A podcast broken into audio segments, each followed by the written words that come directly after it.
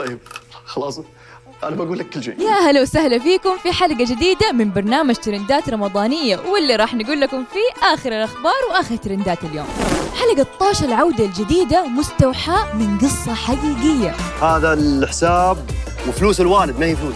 الحلقة 19 من طاش العودة طرحت قصة حقيقية عن المخدرات وكيف بتهدد حياة الشباب وتفاعل معاها الجمهور بشكل كبير. وكانت التعليقات على الحلقة كثيرة. أغلبهم كانوا متأثرين بالأحداث اللي قالوا إنها مؤلمة واللي قالوا إنها موجعة وغيره. وانتشرت على مواقع التواصل الاجتماعي قصص ثانية حقيقية لنفس الظاهرة. قل لنا عجبتك الحلقة؟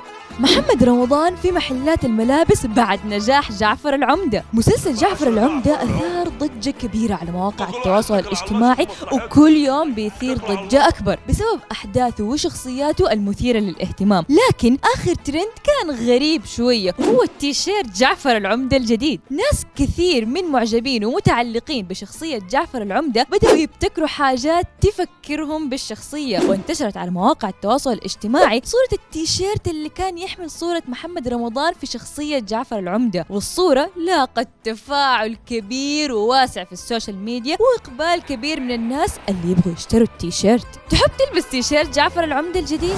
اتهامات بالسرقة واجهها مسلسل تلت الثلاثة للفنانة غادة عبد الرازق بعد ما تقدمت الكاتبة اللي مقيمة في أمريكا واللي اسمها سعاد مصطفى شاهين بدعوى قضائية بوقف عرض المسلسل وأشارت فيها إنها تملك حقوق الملكية الفكرية الكاملة لمسلسل لعبة التغيير اللي غيروا فيه اسمها وحطوا اسم مؤلفة ثانية. هذا مو أول اتهام بالسرقة في مسلسلات شهر رمضان لهذه السنة. جات سليمة سوق الكانتو هم كمان واجهوا اتهامات مشابهة. وبكده نكون وصلنا لآخر ترنداتنا اليوم. استنونا بكرة مع حلقة جديدة مختلفة وترندات جديدة.